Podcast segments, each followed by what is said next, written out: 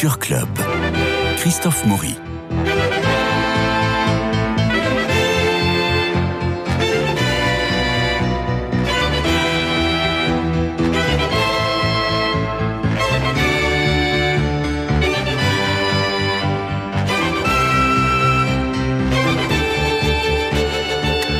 Comme il y avait des cinémas de quartier, il y a des théâtres de quartier. Et dans le 16e arrondissement, il y en a deux. Il y a le théâtre du Ranelagh et le théâtre de Passy.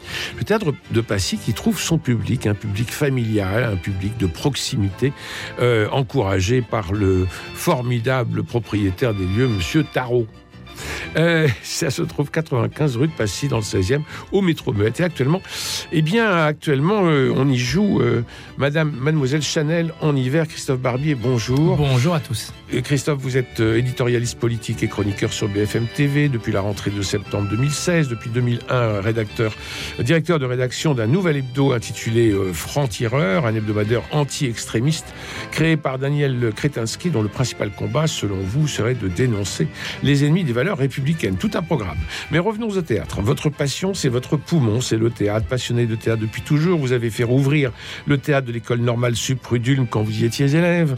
Et puis, ça n'a jamais cessé. Vous êtes même l'auteur d'un dictionnaire amoureux du théâtre chez Plomb, parmi la vingtaine d'ouvrages que vous avez publiés. Alors l'an dernier, on vous a vu dans euh, la pièce La confrontation de Blum et Mandel, euh, l'un de nous deux, qui était au Petit Montparnasse, c'était avec Emmanuel de Chartres. Et là, vous revenez avec Mademoiselle Chanel en hiver. C'est une détente pour vous après une journée de boulot et d'infos de retrouver le théâtre? Ah non, non, c'est pas une détente, c'est essentiel. C'est toute la journée de travail qui est tendue vers ces retrouvailles avec le public.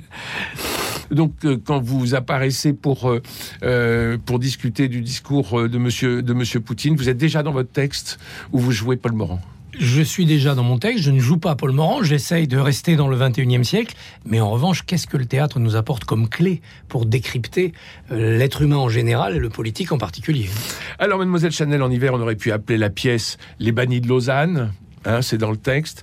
Euh, ils sont tous là, fuyant cette foire d'empoigne, le mot est de Jean Anouilh, euh, qu'est la libération et surtout son terrible revers, qu'est l'épuration. Alors vous êtes Paul Morand, vous êtes dans un hôtel euh, à Lausanne, sur le lac Léman, et vous êtes avec Coco Chanel, qui vous demande d'écrire ses mémoires, et qui vous paye pour ça. Et qui le paye. Et Paul Morand, à ce moment-là, a un peu besoin d'être payé parce que la fortune de sa femme, qu'il a tenté de sortir de Roumanie, où il était ambassadeur de Vichy, s'est un peu perdu dans les méandres de la guerre. Il mettra quelque temps à retrouver de, l'aisance financière. Le voilà donc un peu secrétaire, c'est un peu humiliant, mais avec l'envie de faire un livre où euh, Coco Chanel raconte ses souvenirs, ce qui peut aussi apporter quelques, quelques succès. Et tous les deux, ils essayent de se tirer les verres du nez et puis ils se nourrissent euh, de leurs propres ressentiments. Euh, à aucun moment, ils ne considèrent qu'ils se sont trompés de choix politique, ils ont eu une attitude morale négative. Non, non, ils sont irréprochables, ils n'ont pas à avoir de remords, ils n'ont à avoir qu'une revanche. Donc ils préparent leur revanche. Pour elle, reconquérir Paris avec de nouvelles collections. Et la rue Cambon. Et oui. Et pour lui, ben, essayer d'entrer enfin à l'Académie française. Ça va leur prendre un certain temps. Oui, mais ils y arriveront. Ils y arriveront, d'abord parce qu'il y a l'amnistie de 1953, une amnistie un peu amnésie, puisque ces personnages pourront reprendre leur place dans la société sans qu'on leur demande plus de comptes sur ce qu'ils ont fait pendant la guerre. Et puis, ils y arriveront parce qu'ils ont du talent. Alors, nous sommes à Lausanne, nous sommes le 4 janvier 1946. Cocteau vient d'être arrêté, c'est le début. Euh, vous, ouvrez le, vous ouvrez le journal, vous voyez que Cocteau vient d'être arrêté, on est un peu sidéré. Et euh, il, était, il est dit un moment, en 1924, Chanel avait du talent, maintenant elle a 63 ans. Et il y a un aspect fondamental dans cette pièce, c'est le temps. Le temps est très important. D'abord parce que beaucoup de temps s'est déjà écoulé dans la vie de ces deux personnages. Ils trimballent un lourd bagage.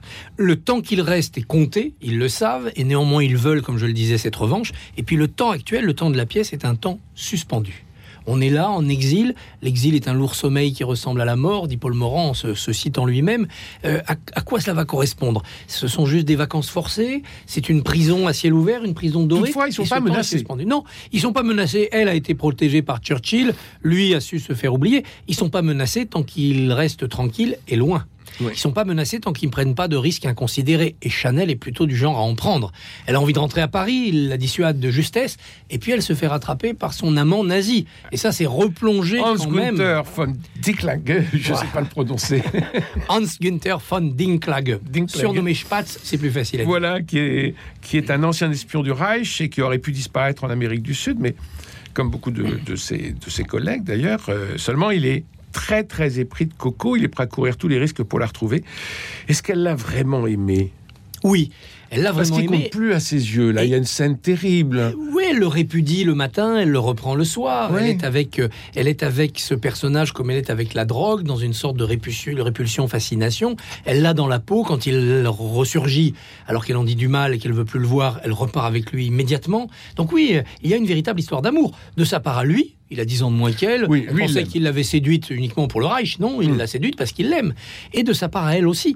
Euh, ensuite, elle va, malgré leur séparation définitive, rester en contact avec lui. Il y aura une petite correspondance et surtout, elle va le doter financièrement. Il sera rémunéré par sa fondation et même après la mort de Chanel, il continuera à toucher de l'argent. Même après sa propre mort à lui, on le dit à la fin, sa tombe sera fleurie mystérieusement, c'est-à-dire sans doute financée par l'argent Chanel. Et il terminera comme prof de tennis. Oui, alors là, oui, c'est un peu moins glorieux pour le héros, mais au moins, au moins il, sera, il sera à l'abri. Dans une Espagne qui va rester franquiste euh, jusqu'en 75, il aura eu la bonne idée de mourir en 74. Eh ben, c'est excellent comme, comme parcours. Nadir Amaoui, vous avez vu la pièce? Oui, tout à fait. Je l'ai vu dimanche dernier, donc, donc, comme, euh, À 15 comme heures. tu disais, Christophe, dans une salle complète, dans une salle euh, captivée par, euh, par l'histoire.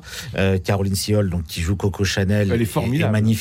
Vous, Christophe, dans le rôle de Paul Morand, pareil. vous- on, a l'impression, quand je vous ai vu, euh, ce- ces petits, euh, comment dire, ces petits pics ou ces, petits conseils euh, envers Coco Chanel, ça m'a fait un peu penser à un Disney, ça a fait un peu penser à Jiminy Cricket qui donne des conseils à Coco Chanel. Non, ne faites pas ci, non, ne faites pas ça. Et elle va profiter des moments où il est plus là, comme vous dites, pour s'enfuir avec cette amante qu'elle qu'elle pensait ne jamais revoir. Et au final, quand il va, avec le drame qui va se passer, on n'en dira pas plus. Elle va revenir, elle va revenir là d'où elle est partie. C'est la, la seule, la première, l'une des premières personnes qui va lui, lui tendre les bras, c'est celui qui l'attendait. Même s'il était payé, je pense qu'il avait quand même une profonde tendresse pour elle. Et c'est Paul Morand. Et euh, voilà, tous les comédiens sont, moi je les ai trouvés vraiment très bons. Vous et Caroline, vous êtes un tandem qui fonctionne Caroline à merveille. Silol, Caroline Christophe Silol. Barbier, Emmanuel Lemire, Thomas Espenira, euh, Bocaixi et Lucie Romain. Dans une mise en scène d'Anne Bourgeois, il faut le dire, parce que Oui. c'est une mise en scène formidable. Elle est magnifique cette mise en scène, très simple, très beau. très simple, mais très efficace. Enfin, n'y a pas de, y a pas de chichi. Et enfin, c'est Anne Bourgeois, quoi. C'est, Voilà. euh, Elle a su construire une esthétique hein, pour cette période particulière où il y a beaucoup d'élégance dans ses palaces, quelque chose d'un peu suranné, d'un tout petit Mhm. peu euh, pessimiste, hein, un tout petit peu fataliste. Et puis elle a su nous diriger merveilleusement, c'est-à-dire qu'elle a laissé faire l'alchimie entre les comédiens, parce qu'il faut en effet que les atomes crochus s'accrochent. Et euh, on est tous là autour du soleil qui est Caroline, et on essaye de trouver notre orbite. Et tous les soirs, c'est une orbite différente. C'est une expérience de comédien absolument passionnante humainement, de voir comme ça une grande actrice s'éveiller, certains jours volcaniques, d'autres fois plus florale, et nous d'essayer de nous mettre dans le ton, nous mettre à l'unisson. Ça, c'est chaque jour un bonheur renouvelé. Alors, le texte de, de Thierry Lassalle euh, euh, est très fin. Je trouve qu'il y a des répliques qui font mouche, du type euh, Vous êtes malheureuse Et elle répond Pour être malheureuse, il faut avoir connu le bonheur. Et puis c'est un texte qui est tout en ambiguïté. Il y a beaucoup de moments je me dis, mais il dit ça, c'est une vacherie ou c'est une tendresse? Oui. Parce qu'en effet, il y a de la tendresse, mais il y a de la vacherie. Euh, il pense ça, c'est un remords ou au contraire, il, il confirme son choix? Rien n'est blanc, rien n'est noir. Donc on joue sur ces ambiguïtés. C'est extrêmement agréable. Et ça correspond exactement à la période. Parce sûr. que euh, rien n'est blanc, rien n'est noir. Bien enfin, euh, euh, elle, bon, elle aurait été espionne pour le, pour le compte des nazis. Elle aurait serré la main d'Hitler, ça lui est reproché dans la pièce à un moment donné. Il n'empêche que elle n'a pas tué, elle n'a pas dénoncé. Euh, alors si elle va avoir des problèmes avec son, avec son numéro 5, euh, avec son parfum numéro Elle s'est 5, fait spolier un petit peu. voilà, parce que ça appartient à des juifs et elle va euh, essayer de récupérer la marque. Bon. Exactement, elle n'y arrivera pas parce qu'ils se sont mis à l'abri, puis ils sont rudes en affaires.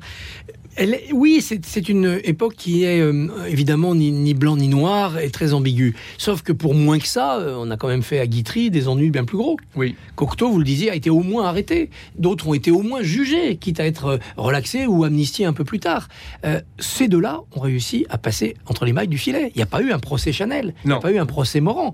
Donc même cette, cette petite humiliation-là, devoir rendre des comptes, ils y sont passés à côté. Alors c'est une femme seule qui a piétiné tout le monde. Elle est entourée de craintes euh, et elle est entourée aussi par crainte de la solitude. Alors il faut dire qu'en 1939, au début de la guerre, elle est à la tête d'une entreprise de 4000 ouvrières qui fournissent 28 000 commandes par an. C'est un empire, enfin c'est énorme. C'est une énorme. c'est pas qu'une couturière. Enfin, c'est une femme. euh, euh, alors, il va y avoir une rivalité avec Dior, euh, notamment euh, au, au retour de la guerre, mais c'est une femme qui a une entreprise et qui sait complètement conduire cette entreprise. C'est une femme d'affaires et elle est euh, née en Auvergne. Elle a eu une enfance très difficile, donc on ne la lui fait pas. Non. Elle est énormément travailleuse et même si elle mène une vie euh, de luxe et dépense sans compter, elle compte ce qu'elle dépense. Ouais. Et euh, ça, c'est un fait très important. Ensuite, c'est une femme d'influence, c'est-à-dire sa manière de faire de la mode, c'est une manière politique. Mhm. Euh, la manière dont elle a fait irruption dans les chapeaux en imposant un style qui était presque masculin, la manière dont elle a mis comme le confort et la simplicité comme code de sa première mode, de ses premières Mhm. robes, à l'encontre évidemment de ce reliquat du 19e siècle qui traînait encore dans les années 20, ça c'est un manifeste politique, c'est un manifeste féministe. Et sa sexualité, de même, Mhm. est une sexualité de libertaire. Ouais. Donc il y a un message politique derrière les excès apparemment évaporés et désordonnés de Coco Chanel. Mais elle va refuser euh, de relever les jupes au-dessus du genou.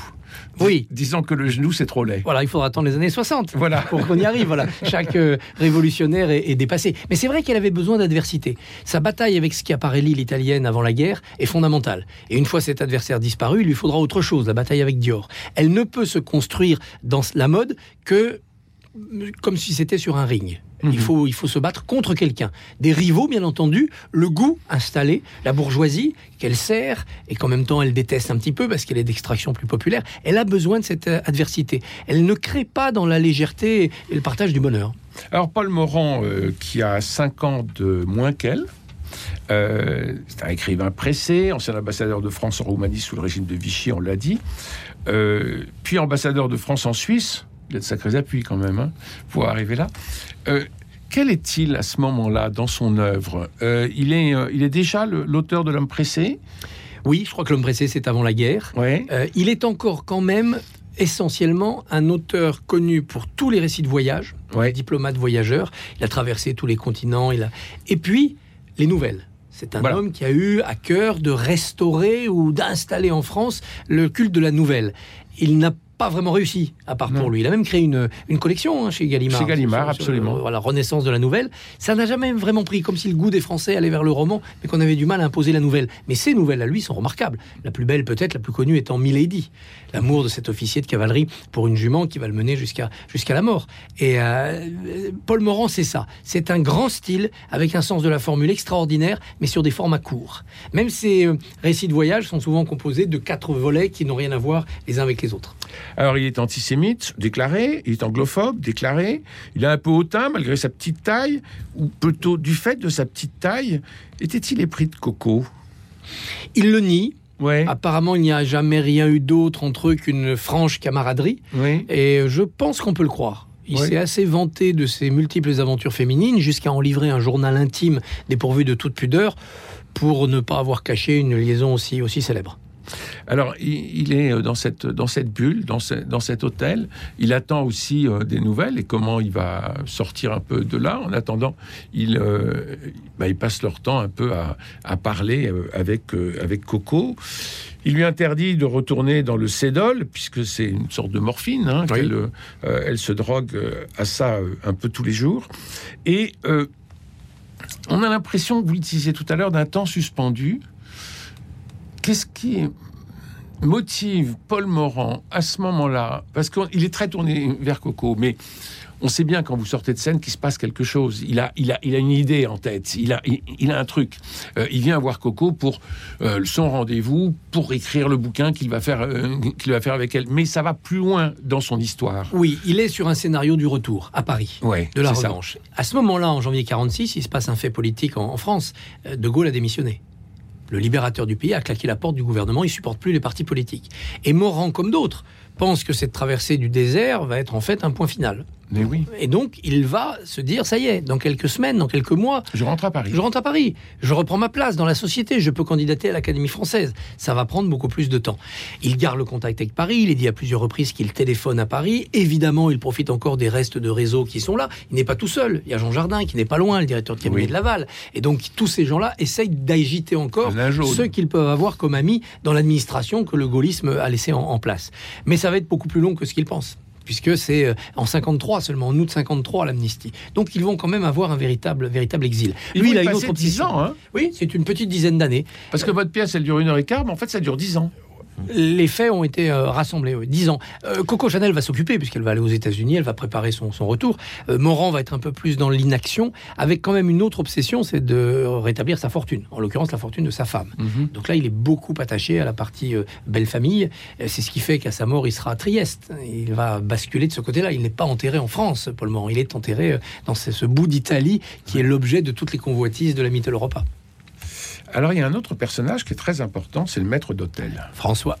François, qui est le maître d'hôtel du Palace. Vous voulez en dire quelque chose, Nadir? Oui, j'ai- trouvé ce jeune homme absolument époustouflant. Et c'est euh, dans les échanges qu'il a avec Coco, on sent une profonde tendresse malgré qu'elle a, comme vous le disiez, serré la main d'Hitler. Donc, alors lui qui en plus est juif, mon Dieu, cette femme que tout le monde vénère, elle a serré la main d'Hitler. Comment est-ce que je peux faire? Et il y a un moment que j'ai vraiment adoré, c'est le face à face que vous avez en fin de spectacle entre Paul Morand et lui. C'est juste, mais ça dure peut-être 5-10 minutes, mais c'est absolument extraordinaire. Là, le, grand homme qui était Paul Morand face à ce petit maître d'hôtel, serveur, il, descend vraiment de, de 20 étages, il, il dégringole de 20 étages, il se, il s'en prend plein la tête, il se fait traiter de salaud, je crois, par un maître d'hôtel, mais il peut rien dire, il peut absolument rien faire. Parce que si, il sait que s'il dit quelque chose, ça peut se retourner contre lui. Et puis le maître d'hôtel euh, cite ses propres livres. Oui, voilà. Donc il l'a pris en défaut et donc il est débusqué.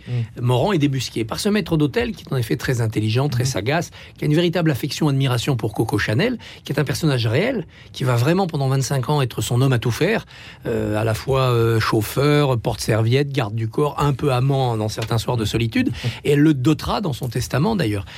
Il y a quand même une ambiguïté chez ce personnage. Est-ce qu'il fait ça uniquement par affection ou est-ce qu'il fait ça lui aussi par une folle ambition, se sortir de son milieu suisse de majordome, hein, de, de, de- valet d'hôtel, pour euh, vivre la grande vie? Aucun personnage dans ce texte n'est dépourvu d'ambiguïté et, d'ombre. C'est aussi ça qui fait la force de ce, théâtre. C'est vraiment le, vraiment le serviteur euh, euh, qui à la fois euh, euh, a l'oreille de tous les secrets, euh, a la main pour euh, toutes les intimités. Il voit tout, Il voit sait tout, il sait prend tout. les pourboires, il dit rien à Absolument. personne. Donc euh, voilà, il, Euh, il est le grand alors, intermédiaire. il Il pourrait a fourni en drogue aussi. Il l'a fourni en drogue, il va chercher les paquets de drogue, et puis euh, il, il a avec Morand aussi une drôle de relation, parce que Morand le prend pour un jeune homme qui va l'admirer, donc il le flatte un petit peu, il familiarise un peu, et puis après il se rend compte que l'autre a bien lu ses romans, et lui sort des phrases terribles, du genre les Noirs gagnent du terrain, ils grignotent les Blancs comme l'océan grignote la falaise, donc le, le, le euh, raciste, il est débusqué, Euh, mais il ne s'en laisse pas compter. Oui, il y a quelque chose de rastignac chez Oui. cet individu, avec les aspects positifs et les aspects un peu inquiétants. Et ce qui est très fort, justement, dans le texte de Thierry Lassalle, ce qui est très fort, c'est que euh, il aurait pu en faire un personnage de comédie, c'est-à-dire euh, euh, le côté un peu harlequin, vous voyez, euh, qui apporte la comédie et le vent euh, et un peu de souplesse à ce à ce huis clos. Et non. Il est justement dans cette, euh, dans cette ambivalence permanente. Ils sont tous, comme vous le disiez, Christophe Barbier, ils sont tous. Eh oui, euh, même le nazi, on n'arrive pas à le détester. Non, Parce il est que gentil. Son amour est visiblement sincère, il devient gigolo, il en est un peu honteux. Il y a quelque chose, et pourtant c'est un odieux personnage qui était euh, criminel de guerre. Donc cette ambiguïté-là, elle est très agréable à jouer, et je pense qu'elle participe aussi du succès de la, de la pièce, parce que rien n'est définitif quand on sort. quoi. On sort et on doit aimer cette Coco Chanel, morphinomane, mythomane, désagréable avec les gens, antisémite. Euh, vraiment mais on peut pas ne pas l'aimer, puisque c'est aussi une créatrice de génie. Puis on a vu une femme d'une telle classe, d'une telle fragilité qu'on a envie de la prendre dans ses bras. Donc on sort avec euh, les contradictions en nous. Oui, ça, c'est assez fort. c'est toute, c'est toute la question euh, de, de l'œuvre et de l'auteur. Euh, Céline, Exactement. doit-on lire encore. Céline? Exactement. Voilà, l'homme et l'œuvre. Et là, on a Coco Chanel, éblouissante de féminité, éblouissante d'autorité, éblouissante de charme. Et puis, on a euh, un Paul Morand qui est aussi éblouissant. Oui. Euh, On a envie de dîner avec lui. Mais oui, Et parce qu'il faire est pas servile. bien sûr, bien sûr. Il aurait pu se coucher, ramper en disant excusez-moi, j'ai fait des erreurs, pardonnez-moi. Non. non, non. Il a réussi à rester sur ses convictions avec beaucoup d'orgueil et ça le rend même agaçant. Et puis finalement, De Gaulle dira plus tard, mais longtemps après, euh, dans les années 60, Morand est resté tranquille.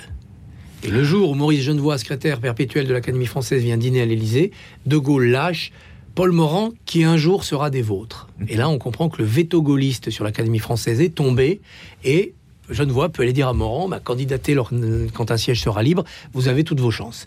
Mais 68 passe par là, De Gaulle a d'autres chats à fouetter, et Morand va réussir à être élu. Et ce qui est formidable, c'est qui a succédé à Morand à son décès en 76 Alain Perfit. On peut pas faire plus gaulliste qu'Alain. Perfit. Alain Perfit fait donc l'éloge de Paul Morand, pas un mot sur Vichy, sur le cabinet de Laval, sur la guerre. Ouais. Comme si les académiciens se blanchissaient en se passant le témoin. Ouais. C'est quand même incroyable. Morand aurait été élu à l'Académie avant la guerre, il aurait été radié à la sortie. Ouais. Comme il n'a pas réussi à se faire élire, finalement, ça lui a permis de l'être sur le tard de sa vie. Est-ce que c'est un personnage sympathique? Non. Je dirais Non. pas sympathique. D'abord au sens propre, on n'a pas envie de partager ses, ses douleurs, on n'a pas de sympathie pour Paul Morand. Non, parce que Paul Morand, le romancier ou le nouvelliste, moi je le trouve formidable. Il est admirable. Admirable. Il est admirable. Paul Morand, voilà. le, euh, le, le diariste, c'est juste pas possible. Voilà, exactement. Euh, il, est, salaud. il, il est salaud, il est antisémite, il est, Il est il est, ça. il est raciste, il est, et puis il a un côté bourgeois de l'avenue Paul Doumer. Oui, vous voyez ce que tout je à veux fait, dire tout à fait. Hein Donc il y a quelque chose en lui de détestable, mais en lui. Oui, À l'extérieur, le discours, la prose, le personnage, c'est en effet assez admirable. il peut pas s'empêcher d'être méchant, mais il le cache. Exactement. Ce qui n'était pas le cas de Mauriac. Voilà, Mauriac avait aussi le travail du remords. Voilà. Parce qu'il était religieux. Morand n'a absolument pas l'âme d'un. Il s'en fout. d'un- Il s'en fout. Donc euh, voilà. euh, donc ça le, ça, ça le limite quand même. Parce qu'on a, on a envie de l'avoir pour convive, mais pas pour ami. Et pour autant, lorsqu'on vous voit arriver euh, en scène, vous arrivez euh, par jardin et vous traversez, vous traversez la scène, euh, on a tout de suite de la sympathie parce qu'on vous aime beaucoup, Christophe Barbier. Et on a tout de suite de la sympathie en disant tiens, Paul Morand, il va nous faire un truc étincelant. Et au fur et à mesure de la pièce, euh, ben, on se rend compte que oui, il est étincelant, il est sympathique, mais il est, anti- mais il est aussi antipathique. Mais enfin, c'est toujours ce côté C'est toujours- clair-obscur. Exactement. C'est très très complexe. C'est un kaléidoscope de, de vices et de vertus, cet homme. Euh, Jacques Nerson a écrit que je rendais Morand sympathique. Mais il me le reprochait en même temps. Voilà, je suis content de rendre un personnage Ben, sympathique. je viens de vous le dire. Je suis content de, de- de le défendre. Il faut le défendre. Il faut défendre d'abord toujours les personnages que l'on joue. Et puis si on, on l'installe dans la posture du salaud, on, on fausse la pièce. Absolument. Parce qu'à ce moment-là, euh, on n'a plus de conflit, on n'a plus rien. Alors que là, on n'a pas de conflit vraiment euh, entre les deux, mais on a une, euh, une pièce qui, qui évolue, un drame qui évolue et qui rebondit aussi. euh, et c'est ce qui, qui en fait, entre autres, la profondeur. Nadir, vous vouliez dire quelque chose? Oui, moi, ce que je, comme vous le disiez tout à l'heure, c'est vrai que lorsqu'on sort de ce spectacle, on sort avec un énorme point d'interrogation au-dessus de la tête. C'est-à-dire que oui, on sait que voilà, on, on connaît les idées qu'a eu Coco Chanel. Donc elle, c'était plus par amour qu'elle qu'elle a été proche des nazis. Paul Morand, c'était pour une autre, euh, c'était, c'était pour une autre raison. Mais voilà, euh, contrairement, comme vous le disiez, ils n'ont pas abandonné leurs idées. Et c'est vrai que lorsqu'on les voit pour la première fois tous les deux sur scène, leurs premiers échanges, même ne serait-ce que les premières phrases de Coco Chanel, où une dame lui fait un petit signe, elle, elle, la, elle, lui, elle, la critique ouvertement parce que bah, manque, de, manque de chance, cette femme porte là une robe d'une de ses, euh, d'une de ses concurrentes, c'est Schiaparelli, c'est ça, voilà, ça prend cinq minutes, mais cinq minutes, la femme s'en prend plein la tête et là on se dit mais mon Dieu, elle est horrible cette Coco Chanel. Et en fait, on la sent horrible, au, on, on la sent horrible au départ, même avec Paul Morand, quand elle lui parle, on- elle l'écrase limite de du talon de sa chaussure. Et il y a cette, euh, cette, ce petit moment, donc en fait, quand elle part euh, avec, ce, avec son ancien amour, là on voit une Coco Chanel qui qui redevient jeune fille amoureuse et tout, comme si, comme si elle avait 20 ans, quoi, avec l'homme qu'elle aime. Mais à partir du moment où elle a repris de l'emprise sur ce monsieur, elle de redevient Elle monstrueuse avec redevient cet homme. monstrueuse, elle le relâche. Voilà, elle est comme, elle, elle, est, elle devient est comme une araignée Exactement. avec les gens qu'elle a autour d'elle. religieuse. Voilà, c'est ça. Alors, de l'extérieur, elle est très désagréable, et puis à l'intérieur, sa fragilité nous touche et nous émeut, et, et- et finalement, elle se, elle se rattrape, on lui pardonne. Morand, c'est l'inverse. De l'extérieur, il est assez brillant. On se dit, waouh, quel, quand Ouais. même, quel panache. Et puis dès qu'on soulève le couvercle, dedans, il y a du pu. Donc, euh, c'est pour ça que ce duo fonctionne bien. Et euh, il faut dire que, que Caroline Silol est formidable parce qu'elle elle arrive à changer complètement de comportement en, en une seconde, en une réplique, et à être, je pense que Coco Chanel, comme beaucoup euh, de, de dirigeants d'entreprise, euh, devait être en- Le bipolaire? Bipolaire, non, mais en tout cas, euh, elle devait faire très très peur. Oui, bien sûr, il y avait. Parce que ses réactions- Elle, elle était tyrannique. Elle était tyrannique et ses réactions n'étaient pas prévisibles. Exactement, on pouvait Euh, être viré comme ça, bien sûr, elle était extrêmement volcanique, imprévisible. Moi, j'ai la chance de jouer à, à 20 cm de, de Caroline, donc je vois ce que les spectateurs ne voient pas, c'est que dans ce changement d'émotion d'une seconde à l'autre, euh, son regard passe par mille couleurs. Alors, elle Ça, meurt à 87 absolument ans, Coco merveilleux. Chanel, le 10 janvier 1971, et elle est enterrée, imaginez-vous, à Lausanne. D'attachement, hein Oui. 10 ans passés à Lausanne. Et ça valait le coup euh, de passer une heure et demie euh, au théâtre euh, de Passy, 95 rue de Passy, les mercredis et samedis à 21h et les dimanches à 16h pour Mademoiselle Chanel en hiver. Bravo Christophe Barbier, merci, infiniment. merci. Et votre pièce, je lui souhaite tout le succès parce que j'ai passé un moment euh, merveilleux. Il me On reste va sans doute prolonger, donc vous nous portez bonheur. Bon alors prolongeons, prolongeons. Il me reste à remercier Cédric Coba pour la réalisation, Philippe Alpeuch pour le générique, François Dieudonné pour l'organisation des studios et Louis-Marie Picard pour l'animation du web sur lequel vous retrouverez cette émission. Lundi, nous nous retrouverons pour parler des expos. D'ici là, je vous souhaite un bon week-end. Vous avez vu, les jours rallongent, alors je vous embrasse.